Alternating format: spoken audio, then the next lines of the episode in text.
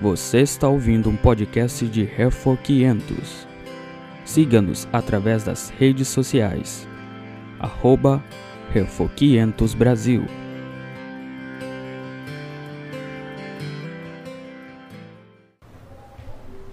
Diz assim, irmãos, então, a preciosa palavra do Senhor. Paulo, prisioneiro de Cristo Jesus, e o irmão Timóteo, ao amado Filemon, também nosso colaborador, e a irmã Áfia, e a Arquipo, nosso companheiro de lutas, e a igreja que está em tua casa. Graça e paz a vós outros, da parte de Deus nosso Pai e do Senhor Jesus Cristo.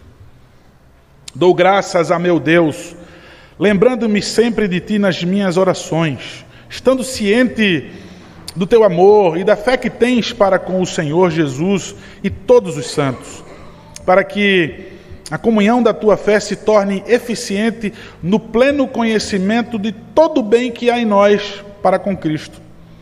Pois, irmão, tive grande alegria e conforto no teu amor, porquanto o coração dos santos tem sido reanimado por teu intermédio. Pois bem, ainda que eu sinta plena liberdade em Cristo para te ordenar o que convém, prefiro, todavia, solicitar em nome do amor sendo o que sou, Paulo, o velho, e agora até prisioneiro de Cristo Jesus. Sim, solicito-te em favor de meu filho Onésimo, que gerei entre algemas. Ele, antes te foi inútil, atualmente, porém, é útil a ti e a mim. Eu te envio de volta em pessoa, quero dizer, o meu próprio coração. Eu queria conservá-lo comigo eu queria conservá-lo comigo mesmo para, em teu lugar, me servir nas algemas que carrego por causa do Evangelho. Nada, porém, quis fazer sem o teu consentimento, para que a tua bondade não venha a ser como que por obrigação, mas de livre vontade. Pois acredito que ele veio a ser afastado de ti temporariamente, a fim de que o recebas para sempre, não como escravo, antes, muito acima de escravo como irmão caríssimo, especialmente de mim e com maior razão de ti, quer na carne, quer no Senhor. Se, portanto, me consideras companheiro, recebe-o como se fosse a mim mesmo. E se algum dano te fez, ou se te deve alguma coisa, lança tudo em minha conta. Eu, Paulo, de próprio punho escrevo: eu pagarei para não te alegar que também tu me deves até a ti mesmo. Sim, irmão, que eu receba de ti, no Senhor, este benefício. Reanima-me o coração em Cristo. Certo como estou da tua obediência, eu te escrevo, sabendo que farás mais do que eu estou pedindo. E, ao mesmo tempo, prepara-me também pousada, pois espero que, por vossas orações, vos serei restituído. Saúdam-te Epáfras, prisioneiro comigo em Cristo Jesus, Marcos, Aristarcos, Demas e Lucas, meus cooperadores. A graça do Senhor Jesus Cristo seja com o vosso espírito. Amém. Queridos irmãos, quando o apóstolo Paulo ele escreveu essa carta, ele escreveu essa carta com o intuito de convencer um irmão em Cristo a, a ceder a um apelo dele. Só que o apóstolo Paulo, ele quando vai resolver esse problema de pedir que ele ceda a esse apelo, o apóstolo Paulo ele estava preso. Ele estava preso em Roma.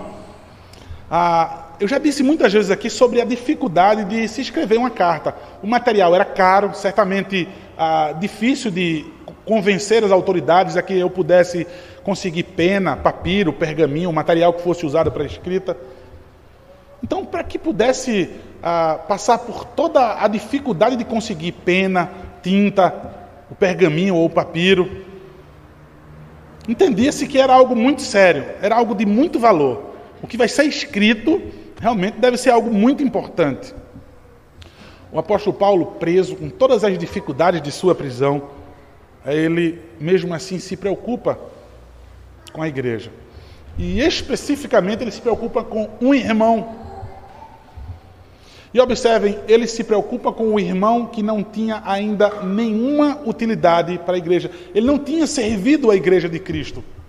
Ele não tinha posses, ele não tinha nome de destaque na igreja, mas ele é tido por muito valor pelo apóstolo Paulo, pelo aquele que nós falamos, Paulo. Exatamente. O apóstolo Paulo, ele ele aquece e dispensa sobre a vida desse alguém que é Onésimo com uma uma incrível afeição, um amor que dificilmente nós vamos ver hoje. Então o apóstolo Paulo, de Roma, ele escreve a Colossos, que era onde estava a igreja, na casa de um homem chamado Filemon, a quem ele endereça essa carta. O apóstolo Paulo, quando escreve, ele escreve a Filemon, e Filemon residia em Colossos. Certamente, a carta que o apóstolo Paulo escreve aos Colossenses, ele manda essa junta também. Ah, essa carta vai para os Colossenses, eu quero que mande também essa, essa carta para Filemon. E sabemos que a igreja se reunia na casa de Filemon.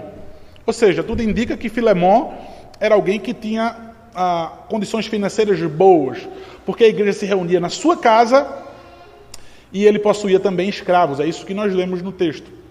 Mas, irmãos, é, era algo comum naquela época. A igreja ela não tinha a, a templos feitos ainda para que pudesse ser reunida. Então, era comum que as igrejas se reunissem nas casas.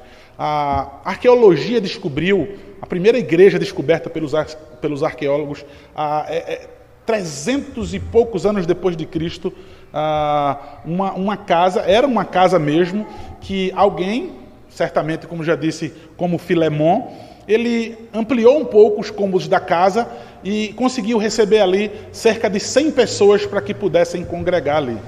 Não necessariamente seria a, a, casa de Filemon, mas particularmente era uma dessas casas que servia como igreja. O apóstolo Paulo então tem um problema para ser resolvido. Um dos escravos de Filemon foge. Ao fugir o escravo de Filemon, sabendo qual é a paga, sabendo qual é a punição para um escravo fugitivo, ou açoites até a morte, ou então a morte. Um, um senhor ele tinha todo o direito sobre o escravo. Qualquer punição que ele quisesse aplicar, ele poderia açoitar quanto quisesse, ele poderia até mesmo tirar a vida. Ele tinha todo o domínio, todo o direito sobre a vida daquele escravo.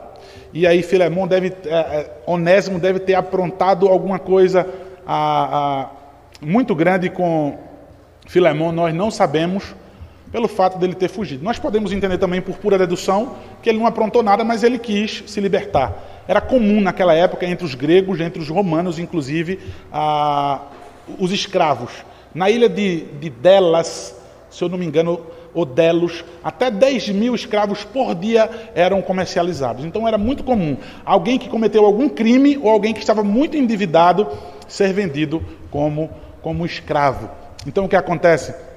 O apóstolo Paulo agora demonstra todo o seu amor pela vida de um escravo, de alguém que naquela época não tinha muito valor, podia ser morto, que ninguém iria derramar uma lágrima por essa pessoa. Então quero que vocês acompanhem comigo o texto mais uma vez. E eu quero que vocês olhem primeiro essa saudação do versículo 1 ao versículo 7. Eu quero que vocês observem a todo instante o amor do apóstolo Paulo por esse homem chamado Onésimo, da mesma forma do amor de Cristo por nós, os pecadores. Tá bom? Que cometemos também crime, que fugimos para longe do nosso Senhor. Eu quero que em todo instante vocês possam ver Cristo no texto. Então, mais uma vez, versículo 1: Paulo, prisioneiro de Cristo Jesus, e o irmão Timóteo ao amado Filemon, também nosso colaborador, e a irmã Áfia e Arquipo, nosso companheiro de lutas, e a igreja que está em sua casa. Graça e paz a vós outros, da parte de Deus, nosso Pai e nosso Senhor Jesus Cristo. Olha, Paulo, prisioneiro de Cristo Jesus. Sabemos que ele se identifica assim, como um prisioneiro, como um, um escravo, como um doulos, um escravo que não tem direito, um escravo que não tem planos, Ele pertence a um Senhor e ele diz: Eu sou prisioneiro, mas eu não sou prisioneiro de César, do imperador, do imperador. Eu sou prisioneiro de Jesus Cristo. Em todo o tempo nessa carta, nós vemos um tato do apóstolo Paulo de poder convencer o seu irmão Filemão a, a, a atendê-lo. E esse tato também está logo aqui no comecinho, quando ele diz, eu, prisioneiro de Jesus Cristo. Então isso já ia soar também no ouvido de Filemão, ah, mais para frente, quando ele lesse acerca de Onésimo. Está dizendo, olha, eu sou prisioneiro também. Quem está falando com você é um prisioneiro, é um escravo. E ele diz, ah, ele acrescenta Áfia, Arquipo ah, e a igreja em tua casa, porque ele queria que também essa carta fosse lida. Ele está aqui acentuando a responsabilidade. Ele está dizendo assim: olha, eu quero que fique sabendo dessa carta também, eu quero que saiba, vai, vai tomar ciência dessa carta. Eu quero que também a Áfia, e certamente Áfia poderia ser a esposa de Filemon, é também pura dedução, mas sem nenhum problema poderia ser. E Arquipo poderia ser o pastor dessa igreja. Ele vai dizer que Arquipo o companheiro de lutas, era aquele que não arredava o pé, era aquele que não acovardava tá? quando a situação ficava ruim para a igreja. O tempo estava ruim, então ele estava lá firme. Ele diz: Arquipo é conhecido por ser um companheiro de luta. Ele vai dizer: a igreja que está em sua casa também é testemunha do que eu vou pedir a você, e eu desejo, da parte de Deus, o nosso Pai e do nosso Senhor Jesus, a graça. Ele vai dizer então no versículo 4, irmãos. Dou graças a meu Deus, lembrando-me sempre de ti nas minhas orações, estando ciente do teu amor e da fé que tens para com o Senhor Jesus e todos os santos, para que a comunhão da tua fé se torne eficiente no pleno conhecimento de todo o bem que há em nós para com Cristo.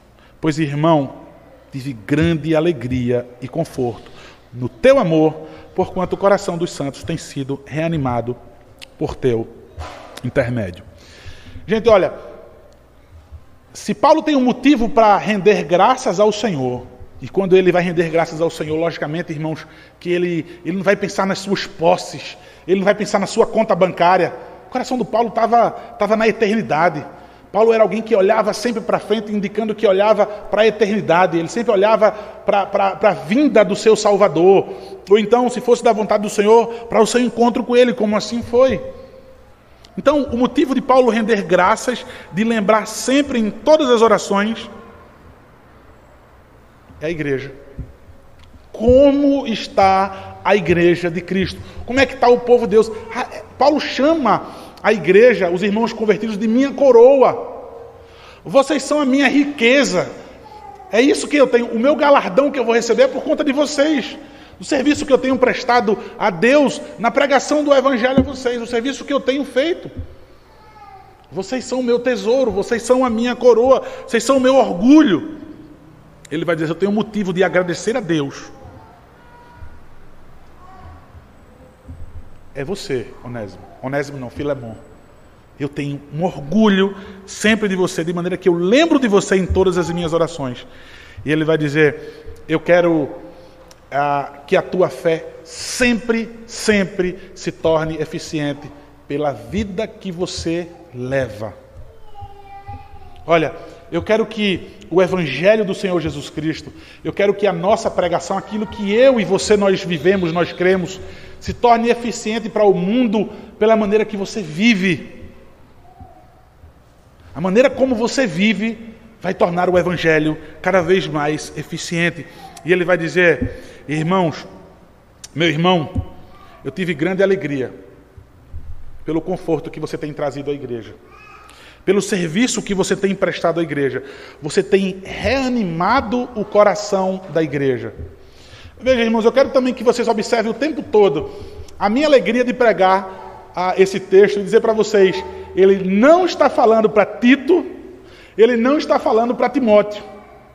Porque sempre que eu prego em Timóteo, sempre que eu prego em Tito, aí, ah, porque eles são pastores, eles estão sendo vocacionados para serem pastores. Então isso não é para mim. Então eu fico muito feliz quando, quando ele diz essas coisas sobre esse serviço de Filemão, um membro da igreja.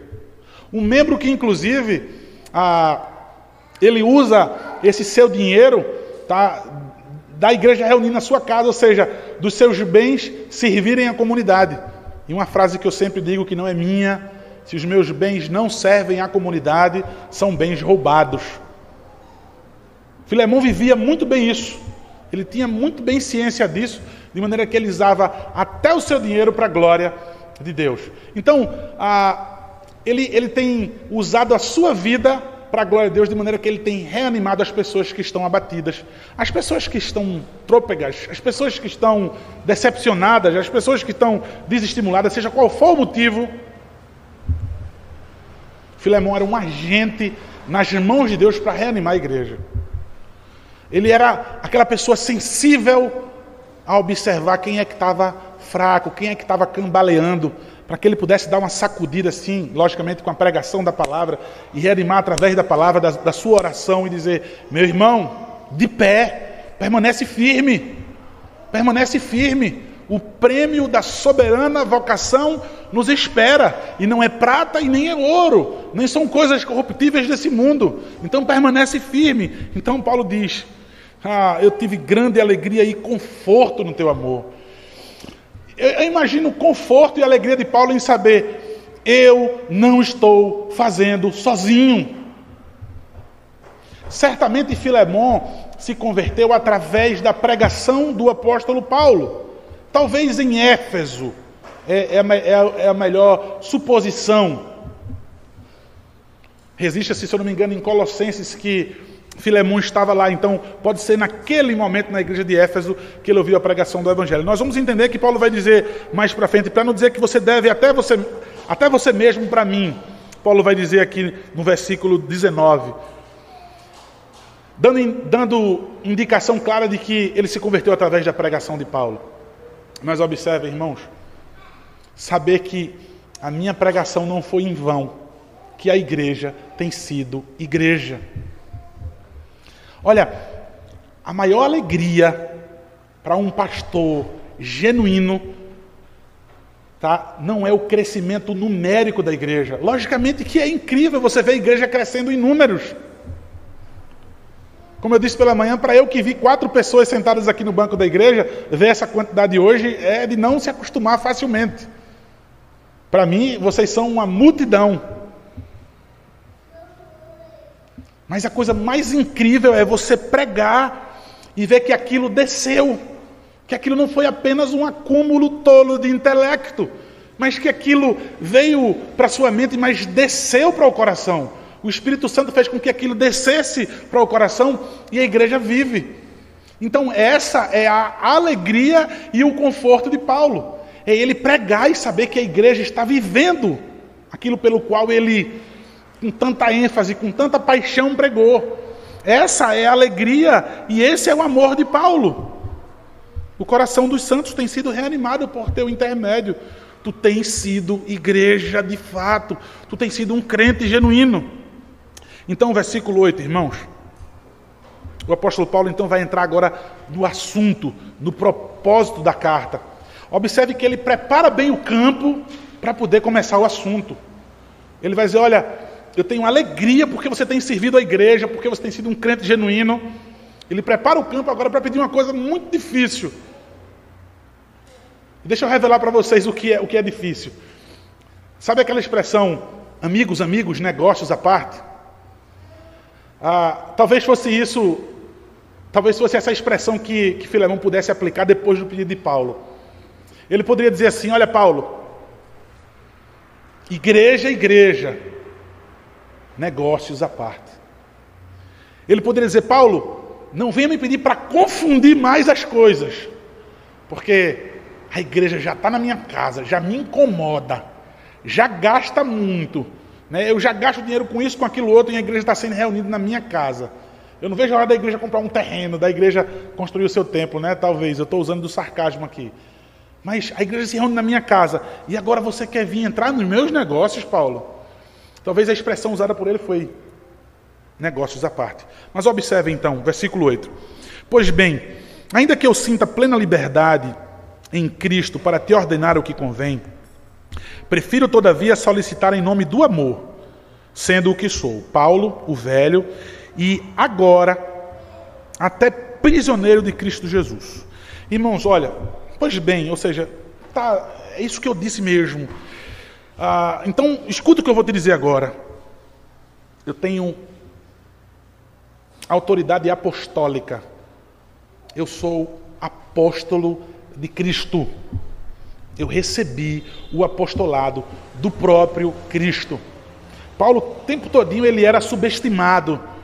Então, ah, algumas vezes ele, ele tinha mesmo que, que dar logo de cara. Ele, ele chegou a dizer: Olha, as credenciais do meu apostolado estão entre vocês. Não venham duvidar de mim, não. Sinais e maravilhas eu fiz entre vocês.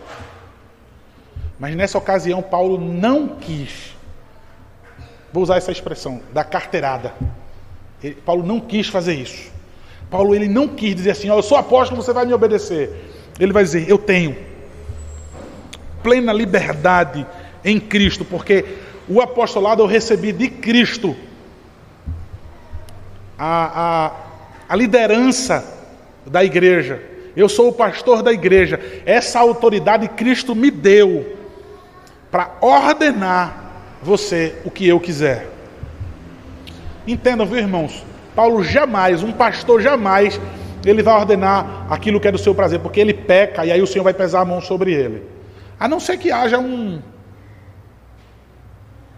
conluio, né? A não ser que haja, na verdade, um, um acordo.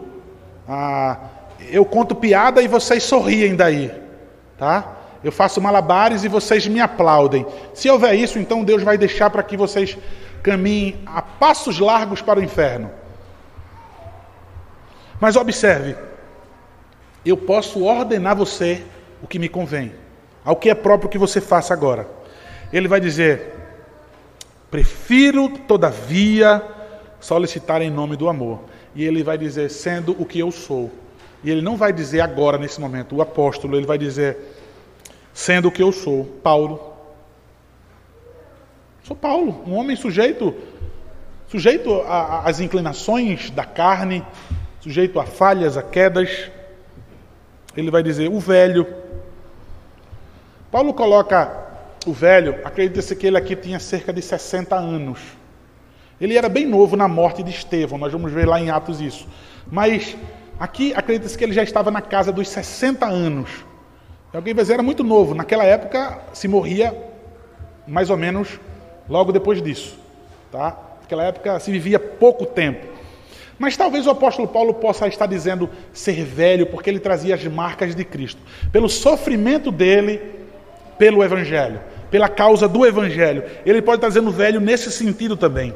Até porque ele vai dizer, Paulo, ele vai dizer o velho, e ele então coloca até prisioneiro de Cristo Jesus.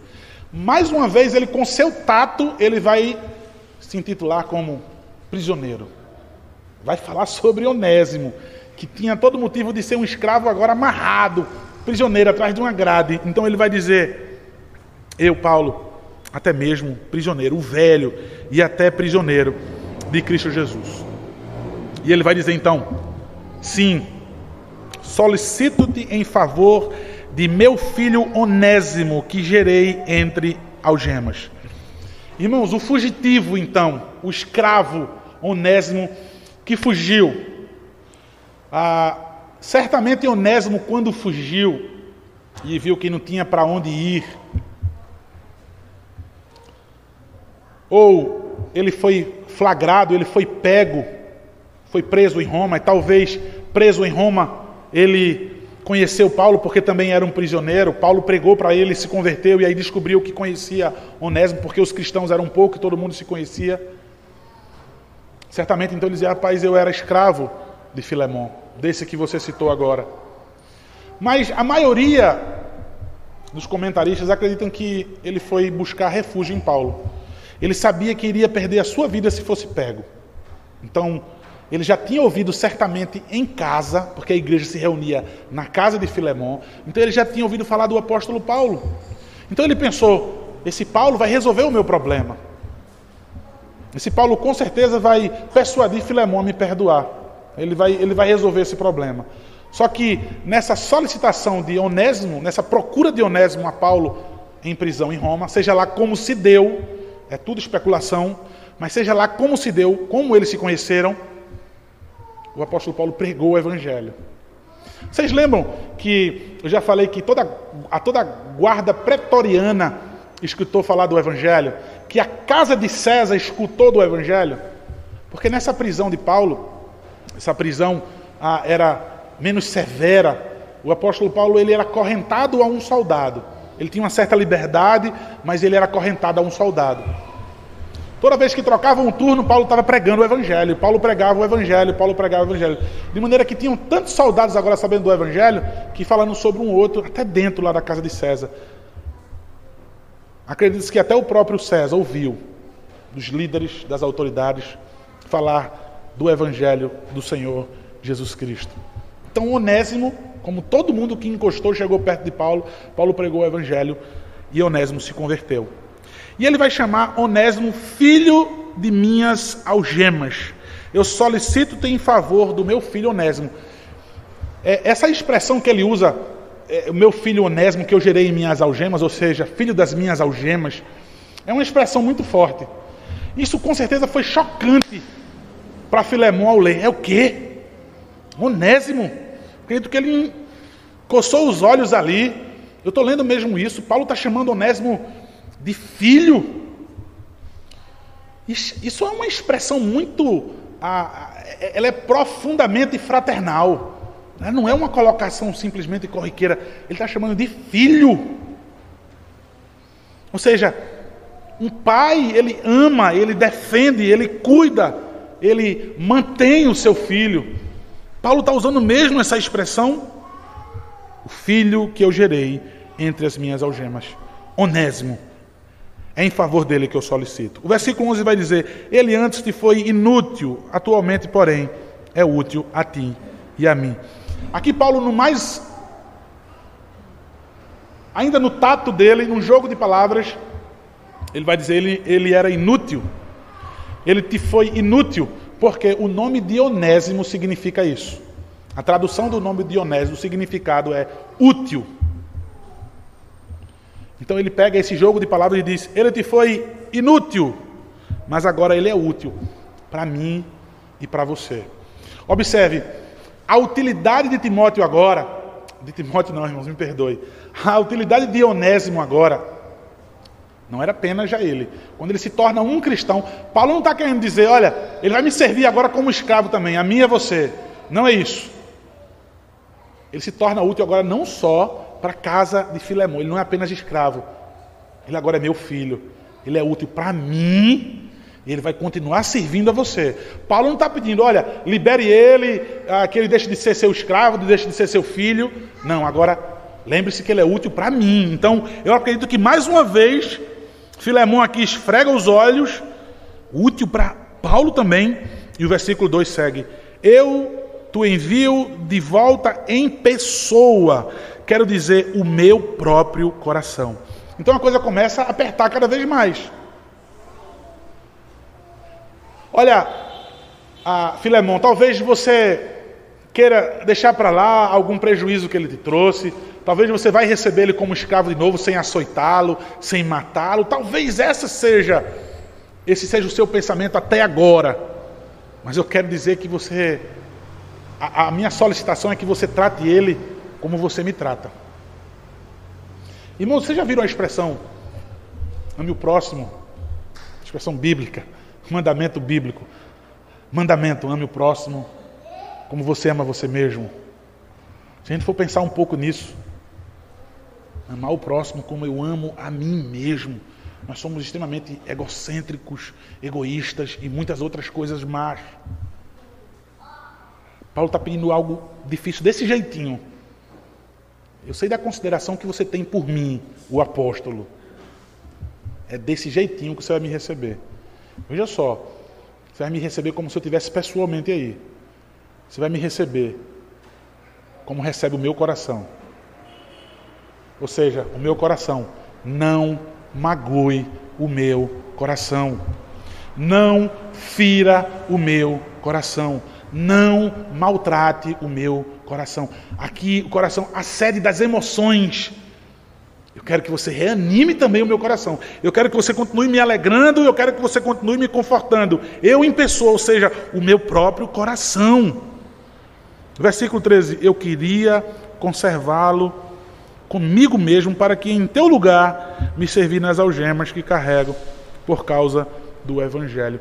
E Paulo parece que começa a bater agora e massacrar. Ele compara o escravo ao seu senhor. Ele coloca a utilidade dos dois em pé de igualdade. Filemão por dizer: quem é Onésimo para ser comparado a mim? Eu que sou grande na igreja. Eu que sou o cara na igreja, que há tanto gastei, que dei tanto dinheiro, que sou essa pessoa e sou aquilo outro. A igreja se reúne na minha casa. E aí Paulo vai colocar os dois em pé de igualdade. É isso que o evangelho faz. Ele vai dizer: Eu queria conservá-lo comigo aqui mesmo, para que no teu lugar ele pudesse me servir nas algemas que eu carrego. Nas algemas que eu carrego por causa do Evangelho. Gente, observe a ênfase, veja, a, por causa da causa do Evangelho, ele quer acentuar mais uma vez: olha, eu sou escravo do Senhor Jesus Cristo, aquele que, por seu intermédio, por causa da sua morte e ressurreição, ele acabou com a inimizade e com a ira que havia com Deus, com o nosso Senhor, por causa da nossa rebeldia, por causa da nossa fuga para longe do Senhor. Então ele acentua do Evangelho. O versículo 14 diz: Nada, porém, quis fazer sem o teu consentimento, para que a tua bondade não venha a ser como por obrigação, mas de livre vontade. Veja, nada, porém, quis fazer sem o. Eu podia deixar ele aqui e não dizer nada a você. Você não é crente agora? Fica aqui. Não precisa voltar para lá, não. Eu quero dar oportunidade para que você faça deliberadamente. Eu não quero que você seja um cristão legalista, que você vai apenas cumprir a regra. Não, porque tem que fazer, eu vou fazer porque tem que fazer, não é isso? Eu vou fazer porque eu tenho que fazer. Muito eu tenho falado aqui sobre o dia do Senhor. Se for por legalismo, é pecado Aquela coisa do dia do Senhor. O que é que eu não posso fazer? Eu já disse. Procura ver o que é que você pode fazer, porque é tão pouco um dia. Um dia é tão pouco para você se deleitar no Senhor. Você devia estar preocupado com o que você está negligenciando, com o que você poderia estar fazendo. Eu poderia estar orando muito mais, eu poderia estar lendo muito mais a palavra, eu poderia estar fazendo muito mais obras de necessidades ah, de misericórdia, principalmente de misericórdia. não por legalismo, mas porque eu amo o dia do Senhor, porque eu amo separar aquelas coisas do mundo, meus pensamentos seculares, que nem um, um, casal quando vai sair de férias diz, meu amor, desliga o teu celular. Para quê? Para que nenhum familiar ligue, para que ninguém no trabalho ligue. Não, mas se a empresa precisar, a empresa que se quebre todinha, que ela vá à falência, mas é o nosso momento, é o nosso mês de férias juntos, não é isso que se diz? Vamos nos desligar e aí todo mundo é corajoso para fazer essas coisas. Vamos nos deleitar aqui agora de férias. Vamos aproveitar um ao outro. Quando nós fazemos isso para o Senhor de maneira legal, penosa, isso é pecado. O apóstolo Paulo está fazendo, eu não quero que você faça isso por obrigação, não. Eu quero que seu coração tenha disposição deliberada para fazer isso. Quero que seu coração esteja bem expandido, disposto, para que possa fazer isso de livre vontade, é isso que ele diz. Não por obrigação, mas de livre vontade. Ou seja, eu te dou oportunidade para tu exercer isso. Aproveita. Aproveita, Filemão, essa oportunidade de mostrar a tua bondade. Versículo 15 diz: Pois acredito que ele veio a ser afastado de ti temporariamente, a fim de que o recebas para sempre. Ah, irmãos, o que Paulo está tá querendo dizer aqui é a providência de Deus. A providência de Deus. Deus providenciou que um elo profissional fosse rompido, assim eu posso dizer, profissional. Um, um elo da carne pudesse ser destruído. E nos propósitos de Deus, para que quando fosse restaurado, pudesse ser agora para sempre. Ou seja, como escravo, ele foi apartado de você, vocês tiveram problemas. Agora, nessa nova união, ele não volta como escravo. É providência de Deus. Deus transformou um mal em bem. Deus pegou uma coisa errada e transformou numa absolutamente certa. Então ele está querendo dizer aqui a providência de Deus. Ele veio a ser afastado de você temporariamente, a fim de que você o receba para sempre. Não como escravo. Você vai, não vai ter ele na eternidade, nos céus, como escravo, para sempre. Antes, muito acima de escravo, como um irmão caríssimo, especialmente de mim e com maior razão de ti, quer na carne, quer no Senhor. Paulo não está querendo desobrigar Onésimo sua responsabilidade. Onésimo vai continuar servindo a Filemão, só que não como um escravo. Ele é seu irmão. Mas vocês lembram que quando o apóstolo Paulo escreve a Tito, ele vai dizer como é que os escravos devem proceder com seus senhores? Não respondões, não roubem. Ou seja, Onésimo já está instruído de como ele vai se comportar com você. Eu vou te devolver, eu estou mandando para você Onésimo, mas ele agora é útil para você porque ele sabe como ele vai proceder. E você vai receber ele não como escravo, mas muito acima de escravo. Como um irmão caríssimo. Porque é assim que devem ser os cristãos. Nós devemos considerar um ao outro, independente da condição financeira, independente do posto que ocupamos na sociedade ou até mesmo dentro da igreja. Se for irmão em Cristo, ele deve ser de igual modo com os outros, caríssimo para nós. Paulo vai dizer: o meu coração, sou eu, é a mesma coisa que for a minha pessoa, ele é irmão caríssimo seu. E ele vai dizer, especialmente de mim, ele vai dizer com maior razão de você. Especialmente de mim, porque foi através da minha pregação que ele se converteu. Mas com maior razão de você, porque ele vai voltar aí para ser, continuar sendo empregado seu e continuar sendo seu irmão em Cristo. Então, em maior razão, ele vai então explicar: quer na carne, quer no Senhor. Ou seja, quer como escravo teu, quer como funcionário teu, quer como no Evangelho. Quer no relacionamento de empregado, quer no relacionamento de igreja, entre irmãos, quer na carne, quer no Senhor. 17, irmãos. Se, portanto, me consideras companheiro, recebe-o como se fosse a mim mesmo. A palavra companheiro aí, ela vem da palavra koinonia, daqueles que gozam de comunhão. Ou seja, ele quer dizer, olha, é, Timóteo é aquele que tem comunhão com a gente, é aquele que vai tomar parte da ceia do Senhor, porque ele é também da mesma aliança que nós somos. Ou seja, não tem motivo para que você receba ele somente como empregado, porque ele é seu irmão em Cristo. Ele é agora um irmão seu em Cristo. Ele não é apenas uma pessoa que você vai perdoar uma dívida, um empregado que você, tá bom, eu deixo, Paulo, você me pediu, eu vou deixar para lá. Eu não vou matá-lo nem vou açoitá-lo. Não, ele é seu irmão em Cristo. Ele vai dizer, então, recebe como a mim mesmo. A ênfase nisso. Versículo 18: Se algum dano te fez, ou se te deve alguma coisa, lança tudo em minha conta. Se a ausência dele durante esse tempo lhe causou prejuízo, eu queria que você depositasse na minha conta. Irmãos, é como se Paulo estivesse dizendo: olha, ele vai assinar a carta promissória aqui. Ele vai assinar. Eu, Paulo, é o que ele vai dizer. Olha, versículo 19: Eu, Paulo, de próprio punho o escrevo, eu pagarei. Veja só, existia o amanuense, aquele que era pago para estar escrevendo. Talvez Paulo, por dificuldades, algumas vezes ele usou a amanuense. Ele agora, então, ou algum auxiliar que tivesse com ele. Timóteo, talvez. Seja lá quem for. Nessa hora, Paulo pega a pena. Diz: Me dá a pena aí. Porque isso que eu vou resolver, eu quero a minha assinatura. Eu, Paulo, eu vou pagar qualquer prejuízo que Onésimo tenha feito a você. Alguém vai dizer, rapaz, Paulo tinha dinheiro, não era? Porque Paulo estava morando numa casa alugada, né? ele poderia, assim poderia ser uma prisão domiciliar, e para ele dizer assim de cara, eu pago, é porque certamente, certamente ele tinha recebido alguma oferta. Então Paulo estava com algum valor em dinheiro, porque o que está sendo a expressão que está sendo usada aqui é bancária mesmo, comercial mesmo. Tá? Ele está dizendo: eu pago, eu vou pagar o dinheiro que ele deve a você.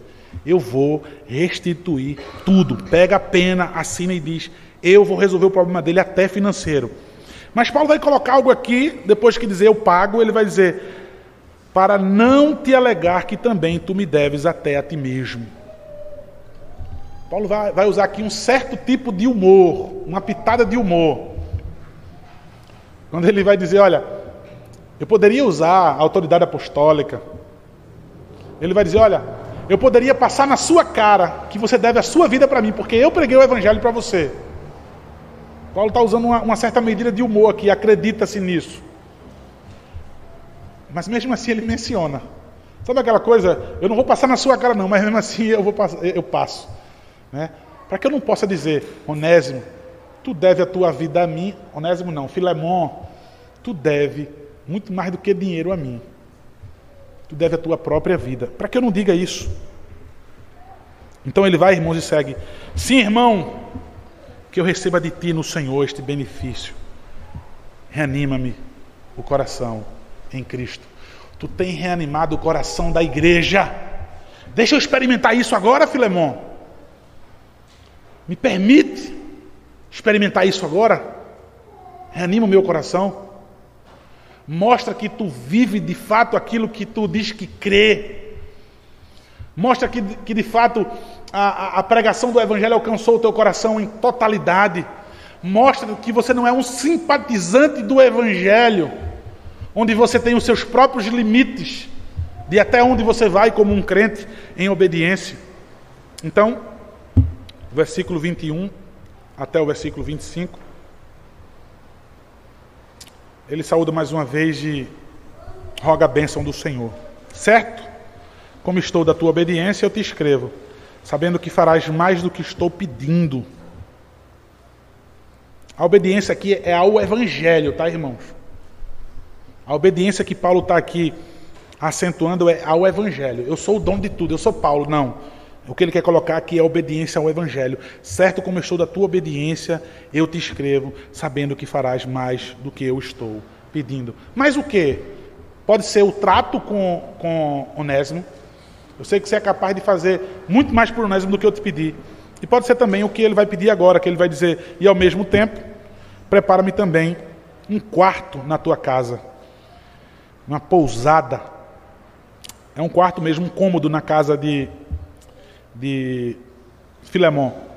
Pois eu espero que por vossas orações vos serei restituído. Ou seja, eu vou ser solto. Paulo já aguardava ser solto da sua primeira, da sua primeira prisão. Paulo tinha certeza de que ia ser liberto. Restituído aqui é que ele ia ser solto da prisão.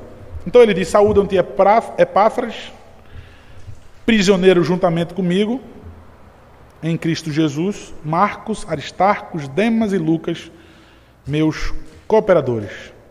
Graça do Senhor Jesus Cristo seja com o vosso espírito. Veja, depois de eu te solicitar esse favor, o que eu desejo é o maior favor que alguém pode desejar na vida de outra pessoa.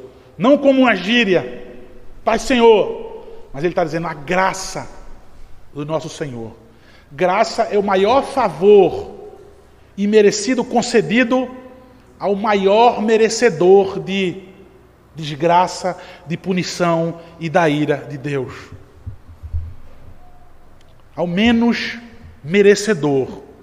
Isso significa graça, aquilo que é dado gratuitamente.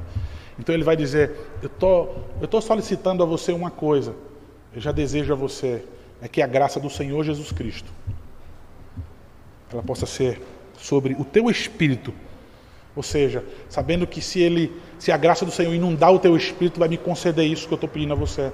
E Paulo tinha convicção disso. Irmãos, isto posto, a exposição da palavra, o que, o que me anima o coração, eu vou falar o que eu falei no começo. O que anima o coração de um pastor é quando ele vê que a igreja corresponde àquilo que tem sido pregado. Você prega e você vê depois de um tempo que a igreja tem vivido, que a igreja tem amadurecido. que nós vimos em primeiro lugar, irmãos, é o que deve ser preservado na igreja, é o bom testemunho. Veja, veja, irmãos, o bom testemunho, ele, ele, ele sabe da vida de Onésimo, de como Onésimo tem reanimado, como Onésimo tem servido. Eu fico me perguntando, quando as pessoas falam sobre a minha pessoa, veja, veja o que me alegra mais uma vez. Não é Tito nem é Timóteo, não é pastor, é um membro da igreja. Olha o que é dito sobre Filemon. Filemon é aquele, é aquele que todo pastor tem alegria nele. O que é dito sobre você? na igreja. Falei tanto sobre pastor, né? Tito e Timóteo, e eu fui apanhando. Deixa eu falar então para a igreja. Logicamente que isso serve para mim da mesma forma. Qual tem sido o teu nome então, quando se fala, quando se refere a você? Você tem animado o coração da igreja? Ou você tem sido pedra de tropeço? Você tem sido um peso morto? Você tem sido apenas um simpatizante do Evangelho? Veja, aquilo que, que vai, aquilo que deve ser preservado é o bom nome de Cristo na sua vida, ou seja, o seu testemunho. Em nome de Jesus Cristo, igreja, cuidem disso. Use a sua casa como um instrumento que vai glorificar a Deus. Use os seus bens como instrumento que vai glorificar a Deus. Use a sua diversão Use o seu trabalho como instrumento que vai glorificar a Deus. Em segundo lugar, irmãos, o que deve ser preservado no coração da igreja, você deve ter isso como particular para você, é a disposição de ir além. A disposição de ir além. A igreja já se reunia na casa de Filemão ele já reanimava o coração, era o, o testemunho que ele dava, todo mundo usufruía ali da, da presença de Filemão na igreja. Então agora ele é desafiado a ir mais. Ele podia dizer, tá bom, podia devolver a carta para Paulo e dizer, ou então vou esperar Paulo chegar aqui para dizer a ele, meu filho, aí é exploração demais. Aí você está me explorando já. Veja, sabe o prejuízo que eu tenho financeiro por receber pessoas na minha casa todo domingo, ou seja lá qual era a programação da igreja? E, e esse reanimar o coração também, certamente era usando questão financeira também. Os comentaristas acreditam também que eram disso. Ele podia dizer: tá bom já, rapaz. Pede para outra pessoa.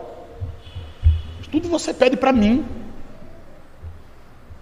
A disposição de ir além. Paulo tinha certeza que Onésimo ia além. A disposição dele era romper os limites que muitas vezes o nosso coração diz: eu vou até aqui. Como crente, eu vou até aqui. Terceira e última coisa é a obediência. A pronta obediência. Eu estou certo de que você vai obedecer. Eu estou certo que você vai obedecer a fiel pregação do Evangelho. Eu estou certo de que você vai colocar em prática. Eu sei que você vai viver aquilo que você está ouvindo da pregação do Evangelho. São essas, pelo menos essas três coisas que a igreja tem que sair daqui viva. Que a igreja tem que sair daqui efervescendo para continuar vivendo. Para que possamos viver para a glória de Deus. Dizendo assim, Senhor, me usa em particular, como o Senhor usou particularmente, me usa como instrumento em suas mãos, como o Senhor usou Filemão, me usa, dando um bom testemunho dentro da igreja, indo além, indo além daquilo que eu sou capaz, daquilo que eu estabeleci como limites, me usa, Deus, o máximo que o Senhor puder em mim. Me usa completamente. Minha vida toda é para a tua glória. E que eu esteja pronto a te obedecer, custe o que custar. Assim, queridos, como o Senhor Jesus Cristo. Custe o que custar para ele, custou a sua própria vida. Exatamente, irmãos. Exatamente. Nós estávamos rebeldes, nós fugimos da glória do Senhor, nós somos destituídos pela nossa própria rebeldia, pelo nosso próprio pecado. para distante do Senhor, nós fugimos de Sua presença, da Sua vontade. E aí Jesus Cristo vai até Deus, assim como Paulo foi a Filemão. Paulo foi ao Senhor de Onésimo. O Senhor Jesus Cristo vai a Deus vai resolver o nosso maior problema. Ele vai resolver o nosso maior problema. Ele vai nos livrar do cativeiro, da escravidão do pecado. Ele vai nos justificar. Jesus Cristo vai dizer: Olha, eu pago o preço dele. Todo, todo prejuízo, Senhor, que ele causou à Santíssima Trindade, ao Deus único e verdadeiro. As ofensas, o pecado, a constante e obstinada rebeldia. Eu pago. Está consumado para que eu e você pudéssemos ser libertos. A dívida foi paga. Foi preciso um mediador, o nosso Senhor Jesus Cristo. Para Onésimo foi preciso o apóstolo Paulo. Queridos, que o Senhor Jesus Cristo, que a graça do Senhor Jesus Cristo seja sobre o espírito de vocês, sobre a Castelo Forte, para que vocês apliquem e para que vocês vivam essa disposição em dar bom testemunho, em estar disposto em ir além e obedecer, custe o que custar. Jesus Cristo foi e recebeu do Pai aquilo que nenhum filho quer receber a sua ira, para que pudéssemos receber amor, para que pudéssemos ser amparados. Que assim seja, queridos, na vida de todos nós. Que o Senhor muito nos abençoe. Amém.